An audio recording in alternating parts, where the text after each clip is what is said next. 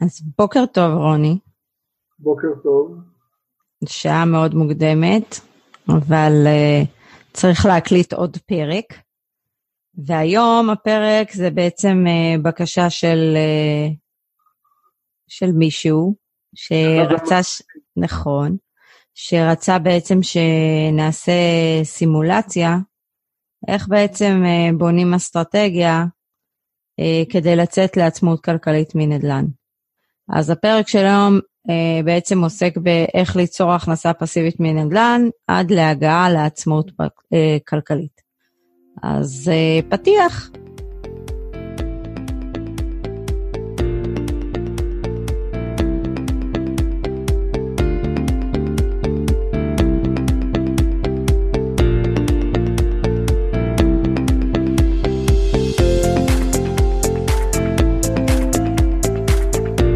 טוב, אז רוני ככה.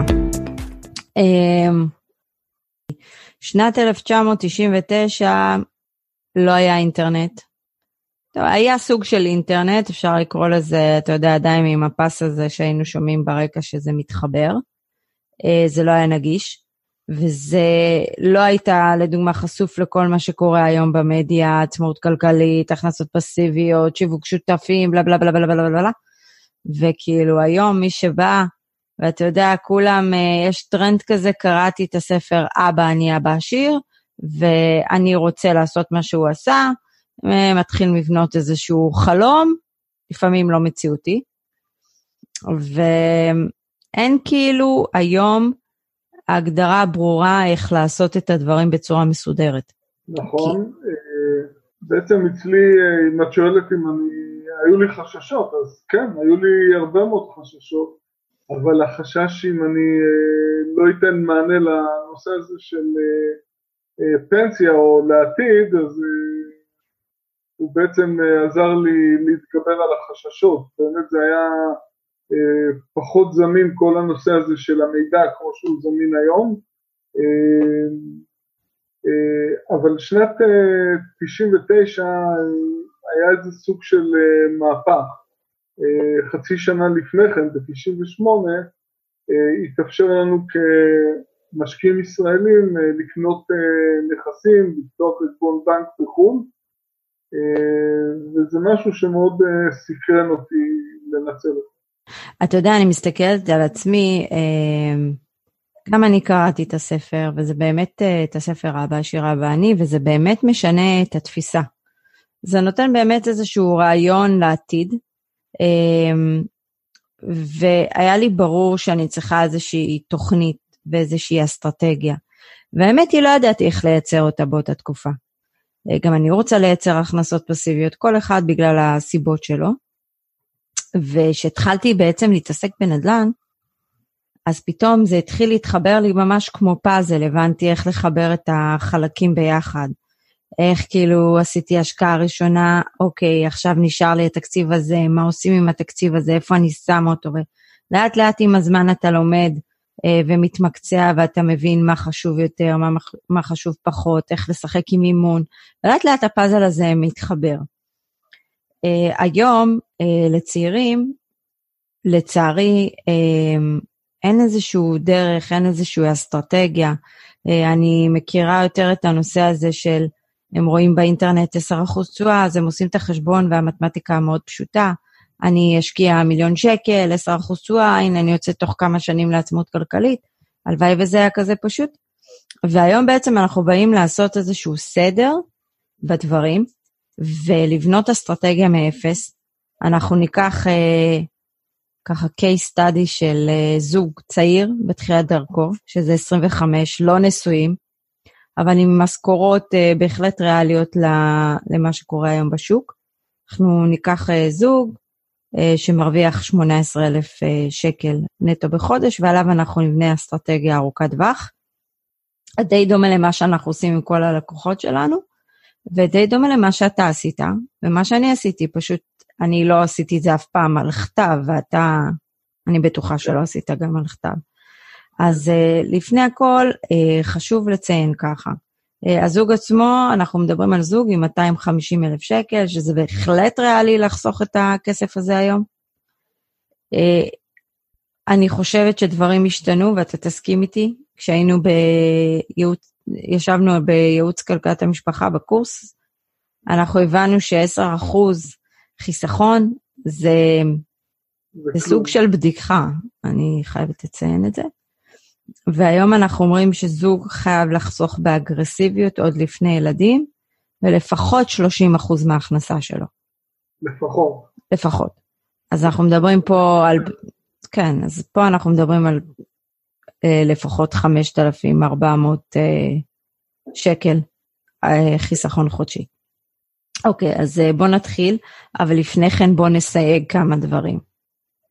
אה, אני רוצה לסייג אה, מספר דברים. גם אם אנחנו קובעים יעד, אה, אנחנו באופן מוחלט מתעלמים מפנסיה עתידית או קצבת זקנה מהטעם הפשוט שאנחנו לא יודעים מתי נקבל כי יכולים לדחות את זה כל פעם, אנחנו לא יודעים כמה שנים נעבוד, יכול להיות שאנחנו נאלץ להישאר בלי עבודה שנים ארוכות לפני גיל הפרישה, וגם אם נגיע לגיל הפרישה, אנחנו, קשה לנו לנחש כמה בדיוק נקבל.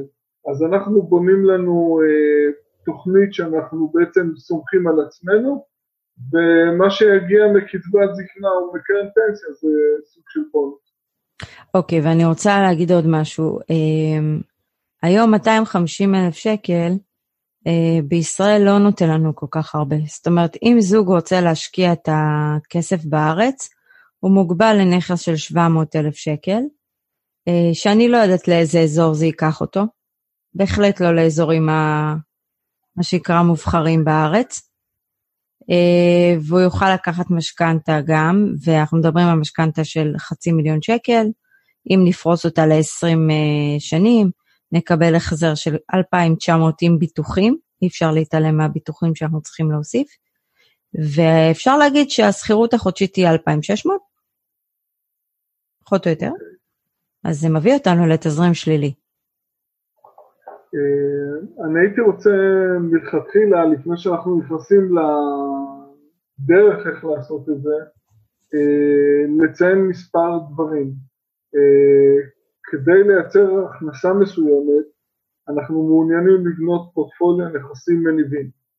כשאני מדבר על בניית פורטפוליו נכסים מניבים, אז זה צריך להיות פורטפוליו נכסים מאוזן וברמת סיכון שהיא נמוכה יחסית, כדי להגדיל את הוודאות של ההכנסה החודשית משכירות אה, ולהקטין חשיפה לסיכונים שונים, אז אנחנו בונים את הפורטפוליו על ידי פיזור אה, פיזי ברחבי העולם.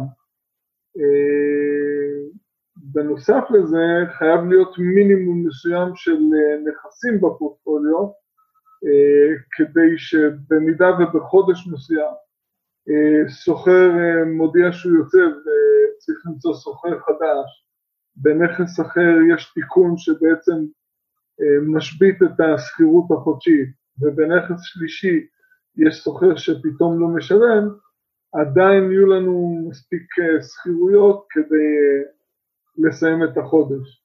אז כל הדברים האלה אנחנו חייבים אה, לקחת אותם בחשבון בבניית פורטפוליו נכסים. נכון, אני אוסיף עוד איזשהו משהו, שאתה ואני בחרנו אה, להשקיע אך ורק במדינות שהן חזקות כלכלית, שהן מדינות מערביות מפותחות, השוק שם הוא נורא מפותח, שיש אה, חוקים ברורים של סוחר ומזכיר, אה, מטבעות מובילים. שוב, אנחנו לא אומרים שכל המטבעות כרגע חזקים, אבל אנחנו אומרים מטבעות מובילים. אה, מהסיבה הפשוטה, נכון, נכון. מהסיבה הפשוטה שכל הסיפורים שלך והניסיון שלך בעבר הרחוק, ו... שכר לימוד שאתה שילמת, ובעצם uh, מנסים לחנך את הדור הבא שלא ייפגע באותה uh, רמה שאתה נפגעת. אנחנו נעשה עוד פרק כזה על uh, מה שנקרא טעויות uh, מנדל"ן, כי גם לי יש אחד כזה. אוקיי, אז כמו שאמרנו, זוג 25, 250 אלף שקל, uh, uh, מרוויחים 18 אלף שקל, ועכשיו אנחנו נתחיל לבנות את האסטרטגיה. אז ציינת כבר שבעצם השלב הראשון מתחיל מיעד פיננסי. אמת. נכון. אז uh, אנחנו חייבים בעצם ליצור יעד פיננסי. Uh, אני אישית חושבת שזוג היום, ויעד פיננסי נטו, אוקיי? ויש הבדל פה. זוג היום בעצם צריך איך לבנות את היעד הפיננסי שלו, לראות מה הוא מרוויח היום, נניח הוא מרוויח 18, אז להתחיל מזה כנקודת התחלה. תמיד אפשר לשפר את התוכנית, מן הסתם, אבל זה נקודת התחלה מסוימת. נכון, אז uh, לגבי היעד ההתחלתי, uh, מאוד חשוב להבין שלפעמים בגיל צעיר אומרים, רגע, זה רחוק מדי, אני רוצה לייצר קודם כל הכנסה וזה מה שיש לי, אבל uh, זו טעות מאוד גדולה להתייחס לזה כך, כי אם אנחנו קובעים לעצמנו סדר גודל מסוים של יעד, זה אומר שאנחנו uh, בכל פרק זמן מסוים בוחנים את ההתנהלות שלנו ואת ההון שצברנו uh, ביחס ליעד וצריכים לקבל החלטה אם אנחנו פועלים מספיק טוב, מספיק אגרסיבי, אם יש נכס שאנחנו לא מרוצים אולי כדאי למכור אותו, לממש אותו ולהעביר את הכסף למקום אחר שייצר עבורנו יותר. היד uh, דוחף אותנו כל הזמן לפעול, uh, סוג של uh, מישהו שמשגיח עלינו מלמעלה, ובלי יד יכול להיות שאנחנו נשקיע ונייצר הכנסה פסיבית, אבל זה עלול לא להספיק. נכון. אז אם לדוגמה אמרנו שזוג, היעד הראשוני שלו הוא 18 נטו, אנחנו בעצם נתייחס לזה כ-22 וחצי ברוטו, אנחנו נוסיף פה, וזה בדיוק כמו בתלוש העבודה. בתלוש העבודה יש את השכר נטו, יש את השכר ברוטו, כי יש הורדות. אז בדיוק אותו דבר כאן, יש הורדות שאנחנו צריכים לקחת בחשבון מרווח ביטחון של מיסוי, ומרווח ביטחון של שינוי במטח. וזה כן. קריטי, ואתה חווה את זה היום על הבשר שלך. יש, יש עוד אה, דבר נוסף שזה חשיפה לבלת"מים, אבל אנחנו את החשיפה לבלת"מים מקזזים כבר בחישובי תשואה כשאנחנו מנתחים נכסים. נכון, לגמרי. אז אוקיי, אחרי שהבנו את היעד הפיננסי, אנחנו בעצם צריכים להבין כמה הון במונחים של היום אנחנו צריכים בשביל להגיע ליעד הפיננסי הזה. 18,000 שקל נטו בחודש בוודאות גבוהה. נכון, שזה אומר 22.5 ברוטו. אז היעד הפיננסי, אה, ההון העצמי שצריך עבור היעד הפיננסי שלנו היום, במונחים של היום, הוא 4.5 מיליון שקל אה, אה, נט, כן, הון. עכשיו, כשאנחנו עושים את החישוב, אנחנו תמיד לוקחים תשואה ממוצעת, וצריך להבין שבתחילת הדרך התשואה על הנכסים יכולה להיות נמוכה יותר, יכולה להיות גבוהה יותר. אנחנו מדברים על תשואה ממוצעת מתיק נכסים, שבעצם מקבלים אותו בעוד איקס זמן. אז אנחנו מדברים על תשואה ממוצעת של 6%. עכשיו, אם סתם לדוגמה ניקח אותך, אוקיי? ואתה קנית נכס בשנת 2011 במנצ'סטר, וקנית אותו בתשואה מסוימת. כמה התשואה הייתה אז? בערך 5%? היא הייתה אז, זה היה 9 גרוס, כן, אז חמש וחצי. והיום כמה התשואה שלך? היום אה, זה לכיוון ה-8%, כי השכירות עלתה. אז בדיוק על זה אני מדברת, שכאילו היום אנשים מסתכלים על זה, מה, אני מקבל חמש, אני מקבל אה, חמישה אחוזים רק, וזה דברים כאלה, זה רק התחלתי. נכון, והעיתוי חשוב, כי זה התחלתי ואנחנו מסתכלים על הטווח הרחוק. אז גם הגדרנו לעצמנו את ההון. שלב הבא, כן. ברשותך עוד לגעת בנקודה הזאת. כשאנחנו מדברים על ממוצע של שישה אחוזים, אז זה מורכב מנכסים אה, שהתשואה משכירות תהיה 4-5 אחוזים, 6 אחוזים וגם 8 ו-10 אחוזים. אה, כדי שיהיה לנו תיק נכסים סולידי, אז אנחנו צריכים לתת גם אה, משקל לנכסים שהתשואה מהם תהיה מן הסתם נמוכה יותר, כדי שיהיה לנו ודאות בקבלת השכירות החודשית. נכון. לבוא כמו שאת אמרת אה, קודם, אה, להשקיע בנכסים עם תשואה של עשרה אחוזים רק, אז אנחנו נקבל אה, על הנייר תשואה גבוהה יותר, החזר גבוה יותר על ההשקעה, אבל במציאות זה הרבה יותר קשה, והחוסר ודאות בקבלת השכירות החודשית תהיה גבוהה. נכון, אנחנו תמיד צריכים לחשוב על איזון. איזון זה דבר טוב בחיים בכלל. אז אנחנו גם צריכים לחשוב על איזון בנדל"ן, ואנחנו ממליצים שסוג נכסים מסוים, כמו ארצות הברית, אה, כמו שווקים נוספים שיש כיום בשוק, אנחנו לא נשקיע מהם מעבר ל-30 מסך התיק, וגם שסך ההכנסות הכללי שלי משם לא יעבור את ה-30 אז אני רוצה לדייק פה. כשאנחנו מדברים עד 30 אחוז, אז 30 אחוז אני הייתי מרשה לעצמי בתיק נכסים שאולי נגיד הוא כפול מהסכום שדיברת, אולי עשרה מיליוני שקלים. בתיק קטן יותר אה, לא הייתי מקצה 30 אחוז, אלא אולי עשרה אחוזים, 15 אה, אחוזים, זה תלוי בגודל התיק. תראה, היום התיק, כשאנחנו מסתכלים עליו במונחים שלנו, הוא ארבע וחצי, אבל ככל שעובר הזמן הוא גודל מן הסתם כי יש עליית ערך. אבל אה, בסדר, זו נקודה טובה שציינת. אז הסעיף הבא שאנחנו צריכים לגעת בו הוא בעצם הגדרת זמן ריאלי להשגת היעד. לא לעשות את המתמטיקה הזאת של 10-12 אחוז, ואני יוצא תוך חמש שנים, שש שנים לעצמאות כלכלית, לא יקרה. אה, צריך להבין שזה תהליך, סבלנות, התמדה, יהיה, סליחה שאני אומרת את זה, אבל יהיה חרא באמצע, וצריך להתגבר עליו, ותמיד להיות ממוקדים למטרה הסופית, כי מי שירים ידיים באמצע של הדרך, אה, חבל, כי זה באמת משהו שבסוף אפשר להתפרנס ממנו, אם עושים את זה בצורה נכונה והדרגתית. כדי לקבל אה, פרופורציות של מה שעושים פה, אנחנו לקחנו כאן זוג שההון ההתחלתי שלו הוא 250 אלף שקלים, mm-hmm. והוא צריך להגיע ל-4.5 מיליון שקל. אז אנחנו מדברים פה על אלפי אחוזים, על ההון העצמי. אה, וזה תהליך שלוקח אה, זמן מן הסתם. נכון, הייתי אומרת שזה בין 15 ל-20 שנה, וזה מאוד תלוי בשווקים ובהתפתחויות של השווקים, וכמה אגרסיבי הזוג הזה בעצם יפעל. כי אני, לדוגמה, כשאני התחלתי את המסע שלי, אני הקציתי לעצמי סוג מסוים של חיסכון בחודש. היום, לדוגמה, כל ההכנסות משכירות שנשארות לי אחרי מימון, הולכים אך ורק לבנייה של התיק נכסים, להמשך של ההגדלה שלו, וזה נורא קל לי, כי אני לא צריכה לפגום באיכות חיים שלי. נכון, אז האגרסיביות מתבטאת בשני דברים, בחיסכון החודשי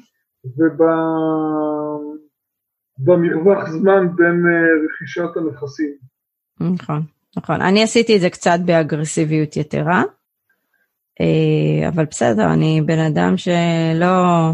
אני בן אדם של פרויקטים, ותכלס אני לא יכולה להישאר רגועה גם ככה.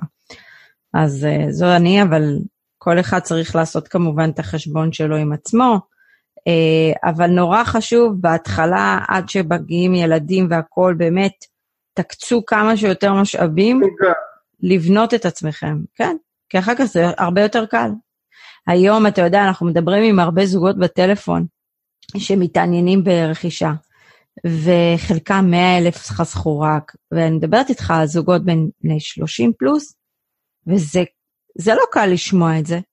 הם פספסו שנים ארוכות אה, שהם יוכלו לייצר משהו משמעותי יותר. אבל אתה יודע מה, ואני אומרת להם בשיחות, תקשיבו, מה שהיה היה, נגמר. עכשיו יש לכם את הזמן לעשות משהו. אז בואו תעשו אותו, ואז בעצם מתחילים הפחדים ומתחילים כל הדברים שמונעים מאנשים בעצם אה, להשקיע. אז אחרי שהגדרנו יעד, אה, יעד ריאלי, אמרנו 15-20 שנה זה בהחלט ריאלי, גם אנחנו צריכים ליצור סייקלים של נדל"ן, שזה משהו שבכלל לוקח זמן, וחשוב לציין שאם ניקח ונבחר להשקיע אך ורק בשוק אחד, אנחנו נהיה מוגבלים פה בסייקלים. כדי להגיע להכנסה של 18,000 שקלים אה, נטו בישראל, אחרי מיסים, אחרי בלת"מים, אנחנו נצטרך אה, תיק נכסים אה, כפול, אם לא יותר מזה. אז יש פה צורך, זה, זה לא יהיה לנו מספיק נכסים לצורך הפיזור, אנחנו חשופים לגזרות מס בשוק אחד בלבד, אנחנו חשופים לסייקלים של שוק אחד בלבד, כי ברגע שאנחנו עושים פיזור, אז אם בשוק אחד יש לנו משבר, ובשווקים אחרים יש צמיחה ועלייה בשכירויות, אז זה מתקזז. נכון. אוקיי, אז אה, זה היה גם נקודה טובה להבנה. אה, השלב הבא הוא בעצם לארגן את ההון העצמי שלנו. עכשיו אמרנו, ההון העצמי אה, מורכב מקופות גמל, קרנות השתלמות, אפשר גם לגייס את בנק אימא ואבא לנושא הזה, אם יש להם קרנות השתלמות, קופות גמל, בהחלט. הרבה הורים היום עוזרים לילדים שלהם, אנחנו נתקלים בזה המון, אני ואתה, בעיקר החבר'ה הצעירים, שזה, אתה יודע, כל הכבוד להורים האלה, כי הם מבינים שבשוק של היום של הארץ הם מאוד מוגבלים, הילדים האלה. נכון, והם נותנים להם את הכסף כדי בעצם לייצר השקעה, שיהיה להם איזה משהו עתידי בכל זאת. אז כל הכבוד גם להורים האלה שהם בכלל פתוחים בראש לנושא הזה. אז באמת לגייס כל כסף שהוא אפשרי מבחינתכם לתהליך הזה. אוקיי, אז אחרי שקבענו תקציב ראשוני להשקעת נדל"ן, אנחנו בעצם ניגע באופציות uh, מימון, שהיום לזרים וכלנו כישראלים מאוד מוגבלות, אנחנו נעשה פרק שלם על מימון, אבל uh, תסכים איתי שהיום הם יכולים לקחת הלוואה של בין 100 ל-200 אלף שקל בבנק, uh, הלוואה לכל מטרה. Uh, זה תלוי כמובן בפרופיל של uh, אותו בן אדם. אוקיי. Okay. אז אמרנו 300, אז עכשיו יש לנו את ה-250, ניקח איזה 100 אלף שקל הלוואה, אז יש לנו סך הכל 350 אלף שקל להתחלה, להשקעה הראשונית. אה, מכאן אנחנו בעצם צריכים לבנות את האסטרטגיה. בוא. אה, נכון. אז בעצם צריך לגעת בכמה נקודות פה. קודם כל, כמה נכסים דרושים, אתה נגעת בנקודה הזאת כבר? לא ציינתי כמה. אז תציין. אז uh, כדי שיהיה לנו מספיק איזור uh, uh, כדי להכיל כל מיני בלת"מים שונים, אני חושב שמינימום עשרה נכסים יכולים לעשות את העבודה טוב. אני מסכימה איתך לחלוטין. צריך גם לגעת בנקודה בתוכנית של כמה חיסכון חודשי מקצים עבור התהליך הזה, שכמובן אמרנו שלהתחלה, לפני ילדים והכול, מינימום 30 אחוז חיסכון חודשי לזוג צעיר בתחילת דרכו שרוצה לבנות עצמו, מינימום, כן. אוקיי, אמ, אחר כך אנחנו בעצם קובעים איזה שוק אנחנו הולכים להשקיע. אמ, וכמובן שמה שקורה היום בשווקים יקבע לנו את הרמת סיכון של ההשקעה. אתה מסכים איתי? ברור. בעצם אמ, ההחלטה שלנו איפה להשקיע היא מתבססת על האטרקטיביות של אותו שוק אה, ברמת המחירים שלו. אה, אנחנו כדי ליהנות מההשקעה מחפשים שווקים בדרך כלל הם אחרי משבר, מתאוששים ממשבר, אה, בנקודה שאנחנו יכולים אה, להעריך ולצפות אה, באופן די ברור וגבוה שאנחנו צפויים לעליית ערך משמעותית ועלייה במחירי השכירויות בטווח זמן הבינוני לפחות. אז יש לנו פה את הנושא הזה של נקודת כניסה להשקעה אה, אה, השווקים שהם אה, אטרקטיביים באותו נקודת זמן, יכתיבו לנו באיזה סוג נכסים להשקיע. אז אם אנחנו לפני מספר שנים הובלנו לקוחות להשקיע בארצות הברית, אז בארצות הברית זה היה מדובר בנכסים שמצטיינים בצורה גבוהה משכירות. אה, אז באותה תקופה השוק אה, בארצות הברית היה רלוונטי ואטרקטיבי. אה, מאוחר יותר אנחנו עברנו לשוק אחר שהוא, החלק הבולט בו הוא יותר נכסים סולידיים יותר ותשואה מעט נמוכה יותר משכירות, אבל פוטנציאל משמעותי יותר גבוה לעליית ערך. אז בעצם שווקים שהם אה, אטרקטיביים, הם גם יכתיבו לנו את אה, סוג הנכסים שאנחנו משקיעים. נכון, אבל uh, תסכים איתי שכרגע, בשלב הזה, מי שרוצה להיכנס לשוק, בעצם uh, צריך להסתמך על אסטרטגיה של עליית ערך.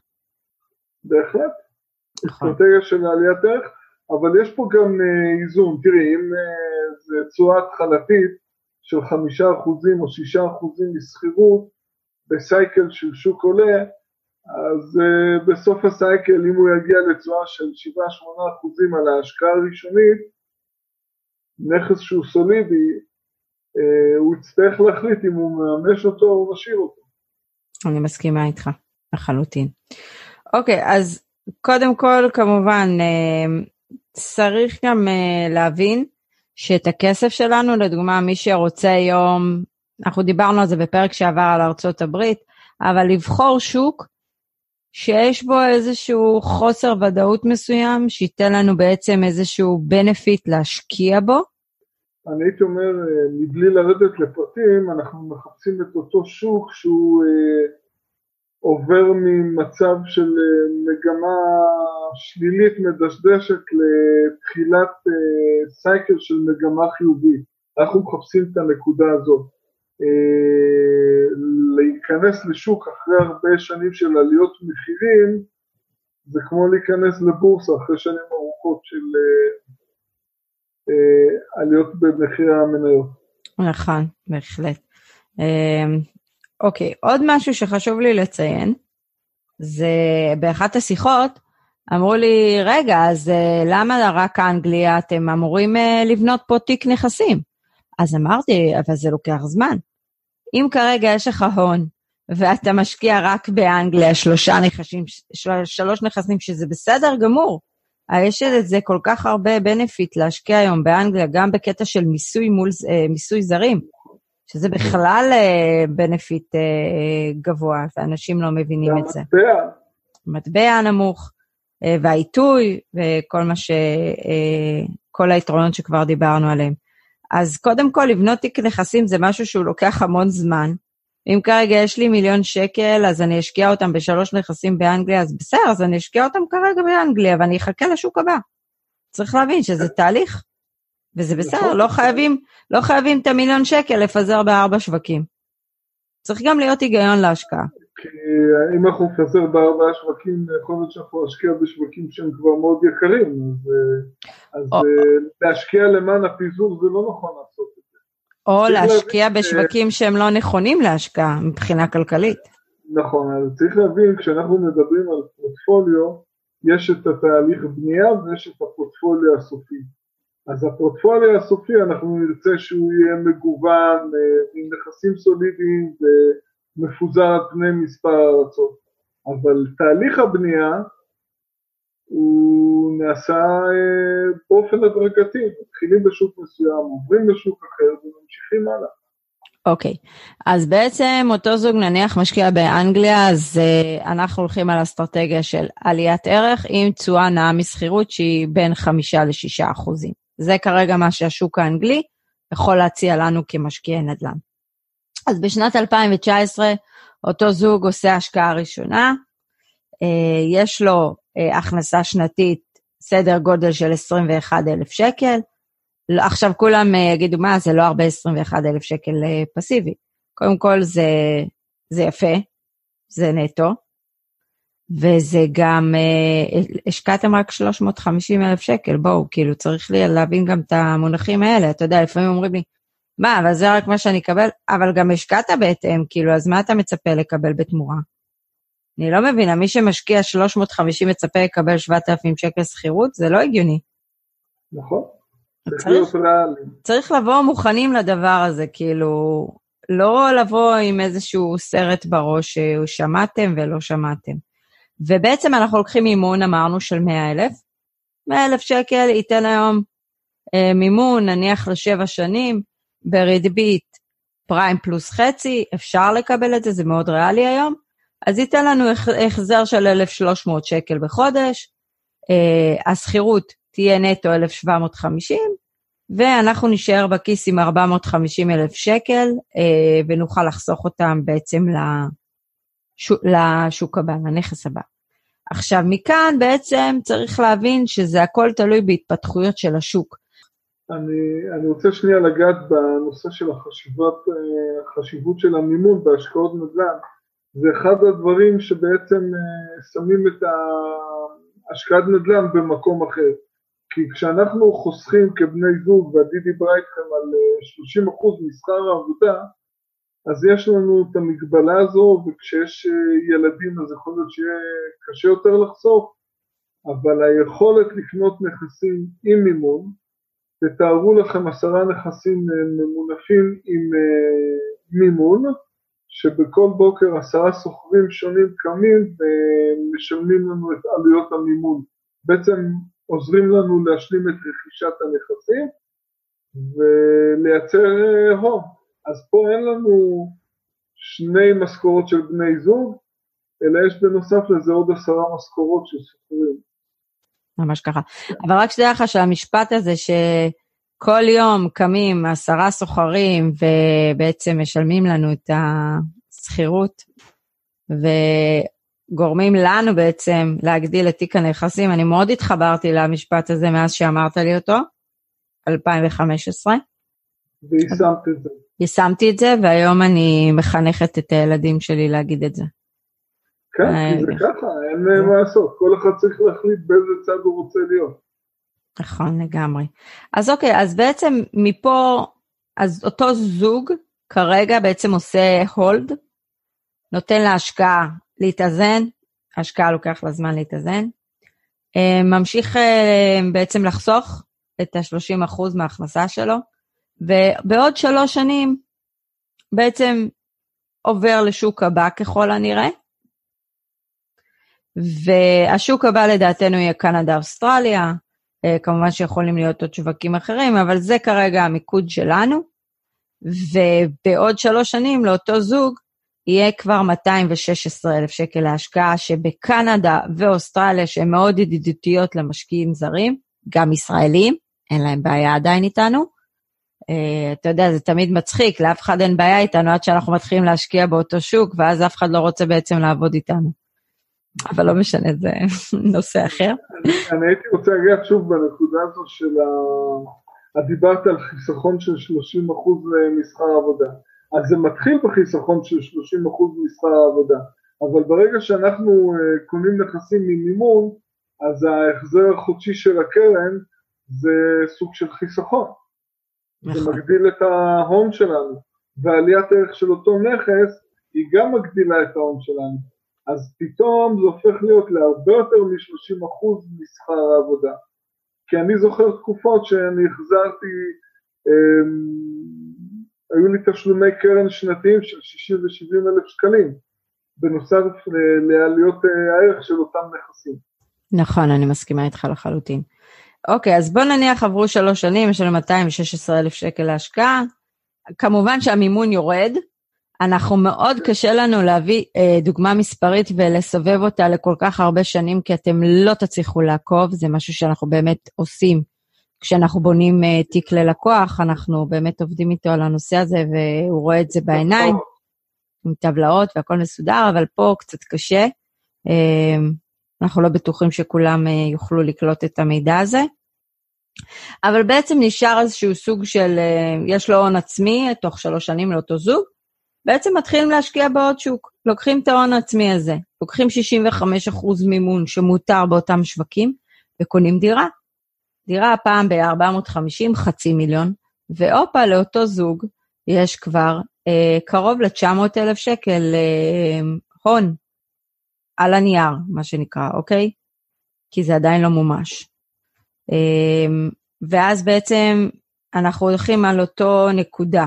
אה, צריך להבין שקנדה זה לא שוק שהוא בעל אה, תשואה גבוהה משכירות, זה יותר שוק של עליית ערך חזקה מאוד, אה, אבל יש היגיון מאוד גבוה להשקיע שם, שזה גם הנושא של המימון. ואז בעצם אותו זוג עוד הפעם לוקח את הכסף, מה שנשאר מהשכירות, אחרי מימון, יש לו עכשיו שתי הכנסות, שתי נכסים, ממשיך לחסוך, עכשיו בטח יש ילדים בתמונה, אז קצת פחות חוסך, אבל לא נורא. ואז מגיע שנת 2026 לדוגמה.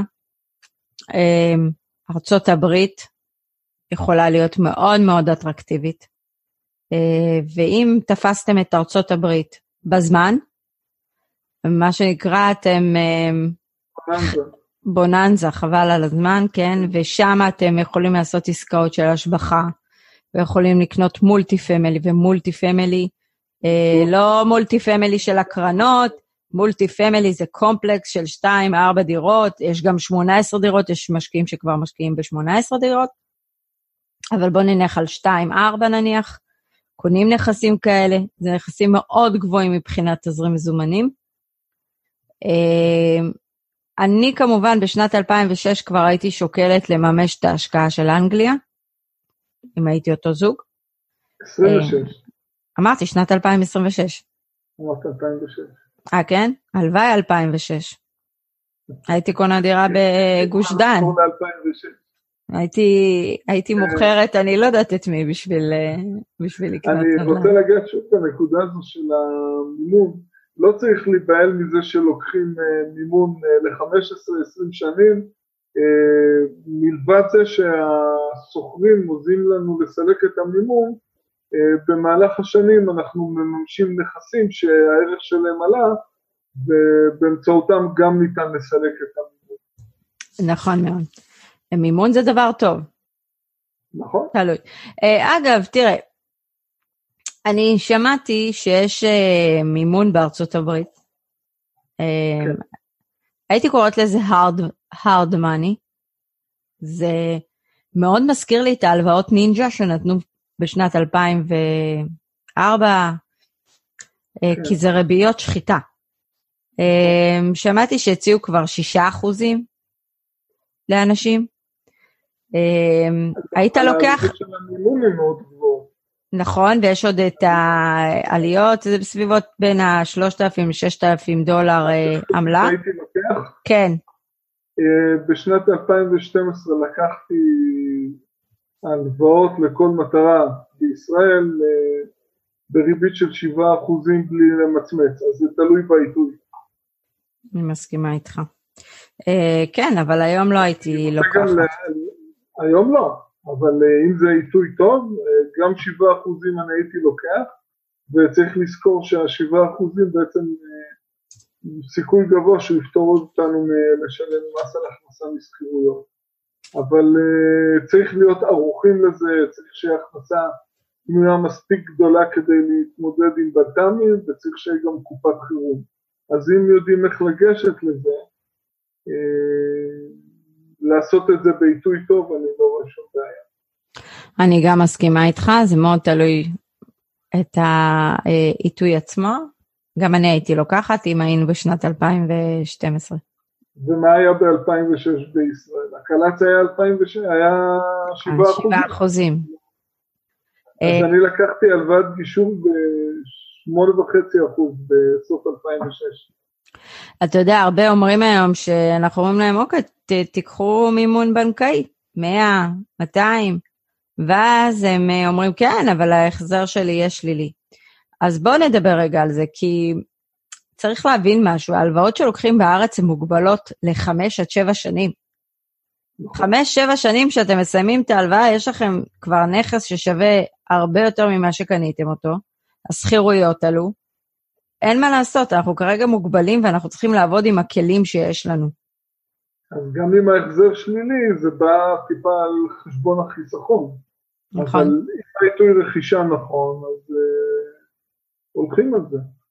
אני לא הייתי ממליצה לזוג שהוא מוגבל מבחינת השכר שלו, והוא נכון. לחוץ. אה, זה מאוד תלוי בנקודות פתיחה של הזוג, אבל אני לא רואה עם זה בעיה. כי בסופו של דבר אתם לא... נכון.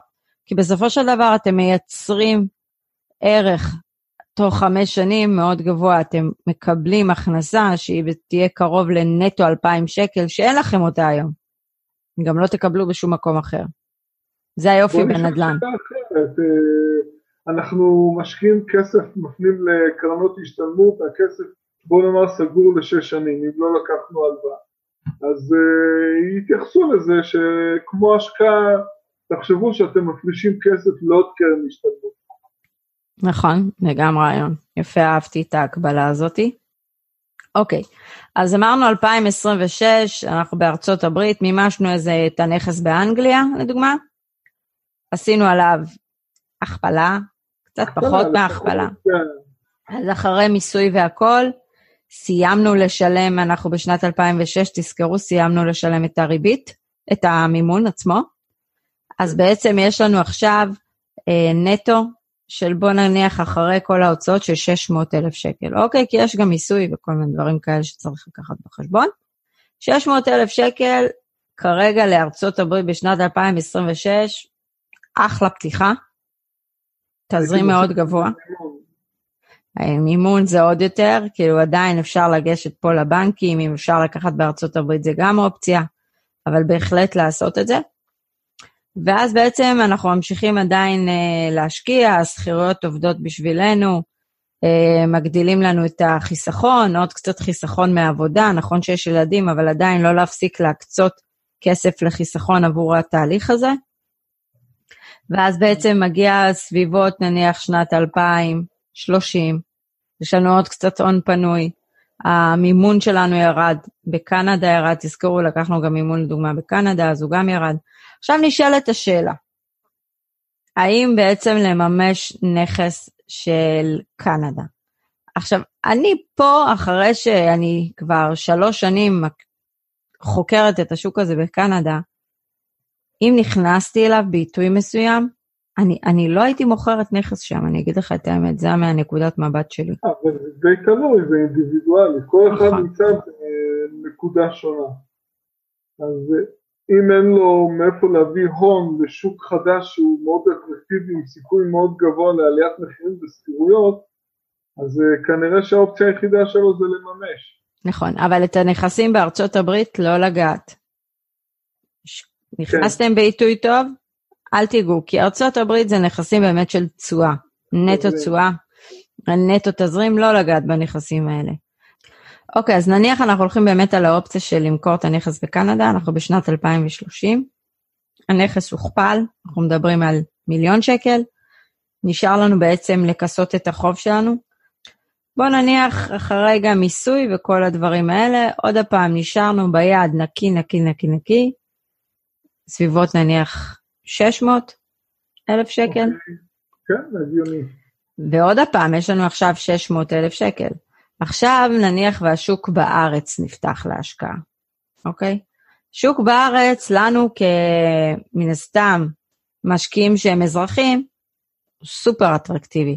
אתם צריכים להבין שאם יש שוק שהוא קצת במשבר, רוב הסיכויים שהגרידו את ההגבלה של המיסוי מס רכישה וכל הדברים האלה שקיימים היום בשוק, כי הם רוצים לעודד בעצם אה, משקיעים להיכנס לשוק מחדש.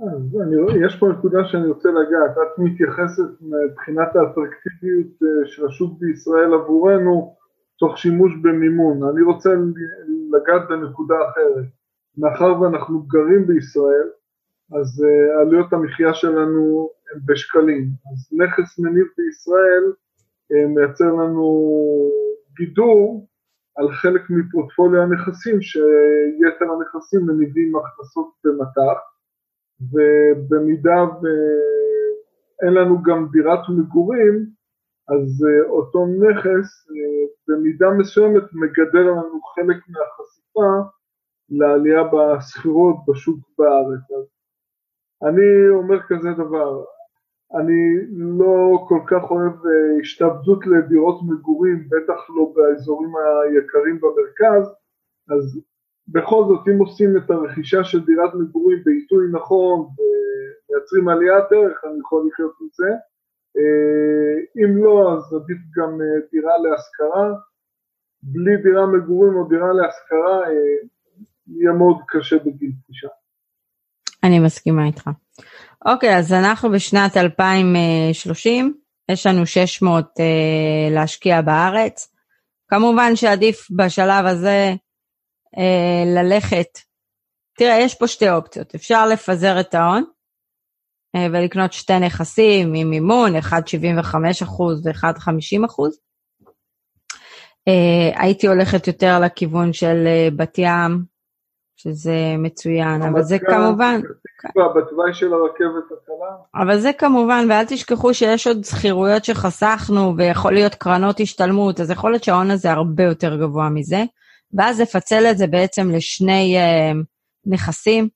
כמובן, אם אתם יכולים לקנות נכס, uh, נכסים כאלה בתוואי הרכבת הקלה, זה כמובן בנפיט מאוד גדול.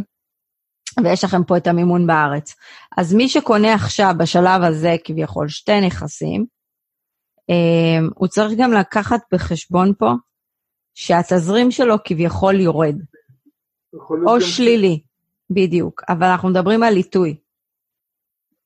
וזאת השקעה שיכולה בעצם להוציא זוג ממרוץ העכברים. אנחנו כבר 11 שנים, כביכול, משקיעים בנדל"ן, הגדלנו את ההון, תזכרו, התחלנו מ-350, בנינו פה תיק, יש לנו נכסים בארצות הברית, יש, היה לנו נכס בקנדה, הגדלנו את ההון העצמי שלנו כל הזמן.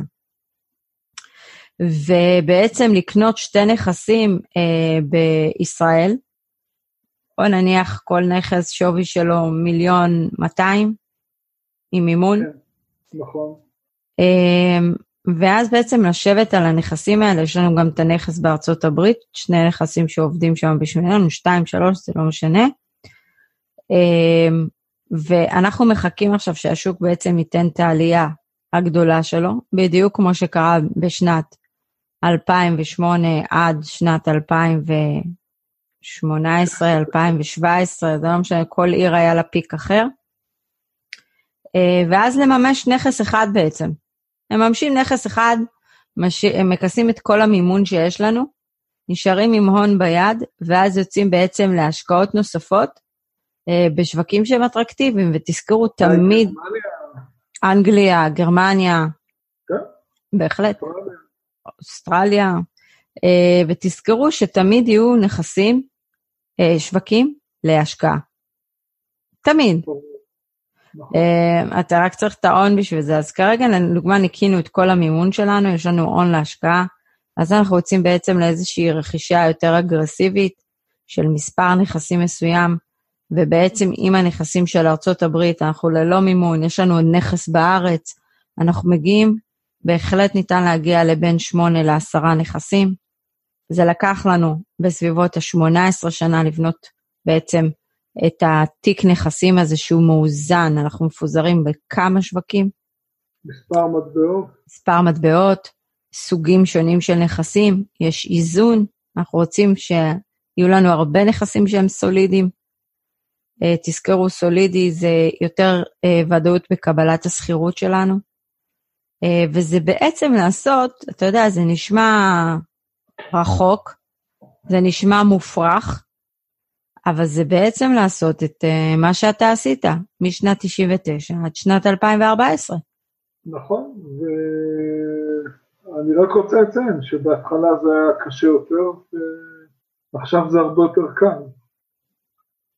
גם מבחינת ההון שאני יכול להקצות ולהשקיע וגם מבחינת קבלת ההחלטה. היום אני מבין יותר אה, את מה שעשיתי. כשעשיתי היו לי את ההערכות, אבל את התוצאה של זה היום אני מבין ואני אה, מקבל החלטות די מהר. אני, אני מסכימה איתך שכשמתחילים להשקיע וזה עובד ויש הכנסות לזה, זה דברים, זה גורם לך קודם כל ליותר ביטחון. אתה יוצא אז להשקעות קצת יותר מסוכנות. אבל תבינו שאם אתם בונים תיק נכסים, תעדיפו שזה יהיה בהחזקה ישירה שלכם. לא להסתמך על אה, גורמים אחרים שיעשו לכם אקזיטים ודברים כאלה. אני לא בטוחה כמה שזה נכון לאסטרטגיה. אה, תיקחו דוגמה מכל... כן, החזקה ישירה, אבל אה, חברות ניהול מקומיות. כן, התכוונתי להחזקה ישירה שזה שלך. החזקה ישירה בישראל. לא, לא, לא, שזה שלך, בטאבו. כן, בעלות ישירה. בעלות ישירה.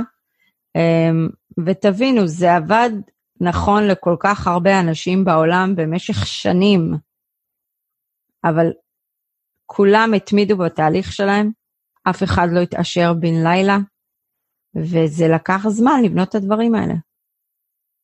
נכון. אבל ככה עובדים, ככה עובדים, כי תמיד באים אלינו... גם יתרון אדיר, כי ברגע שיש אה, תזרים ממקומות שונים שהנכסים האלה בכלל מנוהלים, זה הופך את זה להכנסה פסיבית, כי אנחנו לא עוסקים עם זה כל הזמן. נכון. ותבינו, אם אתם מגיעים ליעד, אה, בני 25, נניח לקח לכם 20 שנה, אתם בני 45 עם הכנסות כאלה גבוהות, פסיביות. ואמורים את... לחיות 95 נכון. אתם יכולים לפרוש טכנית. אני, אני לא אומרת שכדאי לעשות את זה, אני הייתי ממשיכה להגדיל את התיק שלי, ואולי לעסוק במשהו אחר אה, שאתם יותר אוהבים, פלן בי, הכל פתוח. אה, עצמאות כלכלית זה לא לשבת בבית מול הנטפליקס. אפשר, אופציה, פחות מומלצת, ולהתאפץ להיות צמח. אה, עצמאות כלכלית זה בעצם היכולת לעשות מה שאתם אוהבים, מבלי לחשוש ממשכורת שצריכה להיכנס. ולהחליט על סדר היום. נכון, אתם מחליטים על סדר היום שלכם. כן. אוקיי, אז אנחנו נחתום את הפרק של היום. אה, דיברנו יחסית הרבה, אנחנו מקווים שקיבלתם אה, ערך, אם כן, תעשו לנו לייק, תירשמו לערוץ היוטיוב שלנו לקבל תכנים כל יום ראשון ורביעי. אנחנו Family Exit פודקאסט כאן מדברים נדל"ן כל יום רביעי, ואנחנו ניפגש בפרק הבא בשבוע הבא. ביי לכולם. ביי ביי.